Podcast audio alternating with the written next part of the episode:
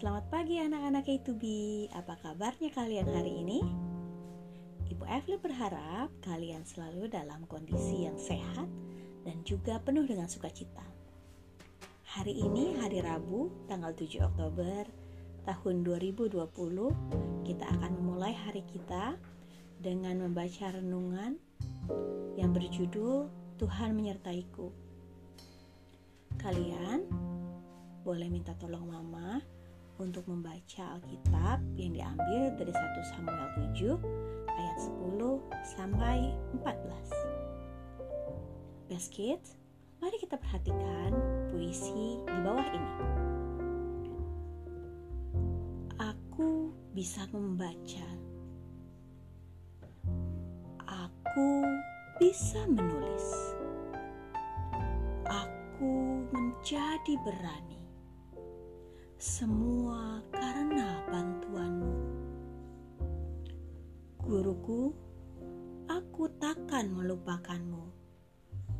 Terima kasih, guruku.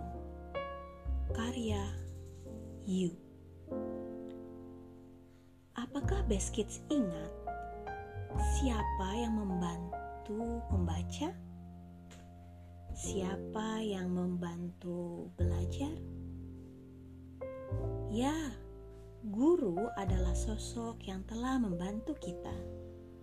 Berkat guru, kita bisa membaca dan bisa menulis. Bangsa Israel telah disertai oleh Tuhan. Mereka memiliki keberanian untuk melawan bangsa Filistin. Allah menunjukkan penyertaannya melalui keberanian orang Israel keberanian bangsa Israel adalah bukti Allah menyertai mereka. Allah tidak hanya menyertai Samuel dan orang Israel, Allah juga selalu menyertai kita. Wujud penyertaan Allah itu ada di sekitar kita. Kehadiran guru, teman, dan keluarga adalah tanda kasih dari Allah.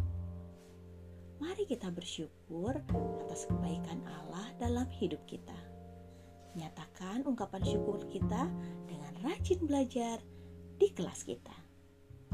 Nah, sebelum kita berdoa, Ibu Evelyn akan membacakan satu ayat dari 1 Samuel 7 ayat 12 yang berbunyi Kemudian Samuel mengambil sebuah batu dan mendirikannya antara Mispa dan Yesana ia menamainya Ebenezer. Katanya, sampai di sini Tuhan menolong kita.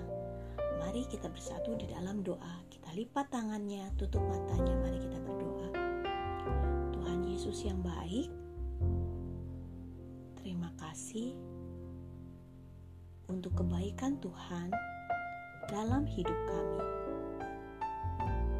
Tuhan menyertai kami dengan guru-guru, dengan teman dan keluarga yang selalu hadir untuk kami.